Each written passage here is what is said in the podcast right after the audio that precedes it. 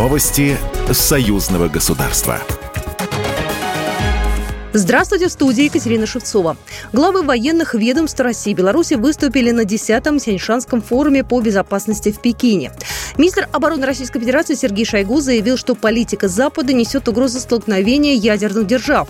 Обвинил западные страны в использовании Украины как тарана и рассказал о том, что военно-биологическая деятельность США набирает обороты. Глава Минобороны Беларуси Виктор Хренин, в свою очередь, отметил, э, пока геополитические центры силы противостоят друг другу, террористический террористические экстремистские организации пробуют отвоевать себе место. По его словам, происходит милитаризация стран, ничем не ограничивается рост военной мощи у региональных государств, создавая иллюзию того, что все вопросы можно решить силой.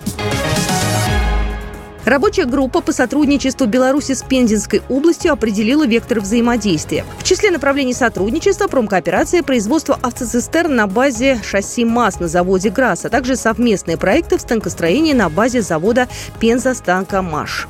Также белорусская страна готова изучить и дать свои предложения по перечню импортозамещающей продукции для Пензенской области. Речь шла о поставках в область белорусской техники и машинокомплектов для сборки на местах, сотрудничестве в агропромышленном комплексе, легкой промышленности и деревообработки.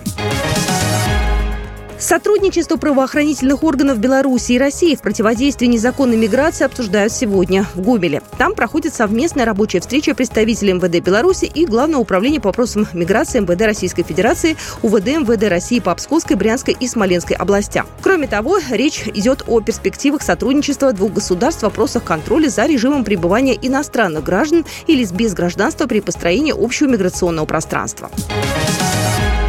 16-я Олимпиада школьников союзного государства России и Беларусь историческая и духовная общность стартовала в Бресте. Первая Олимпиада прошла в 2004 году в Гомеле. Она проводится ежегодно за счет средств союзного бюджета. Брест стал столицей состязаний впервые. Школьники покажут свои знания по русскому языку и литературе. В программе заключительного этапа два тура – написание сочинений и комплексная работа по русскому языку и литературе, а также творческие конкурсы по риторике и литературному чтению. В заключительном этапе Олимпиады школьников союзного государства примут участие два 29 команд. Это 174 учащихся выпускных классов школы гимназии Беларуси и России, представители 20 регионов Российской Федерации и всех областей Беларуси и Минска.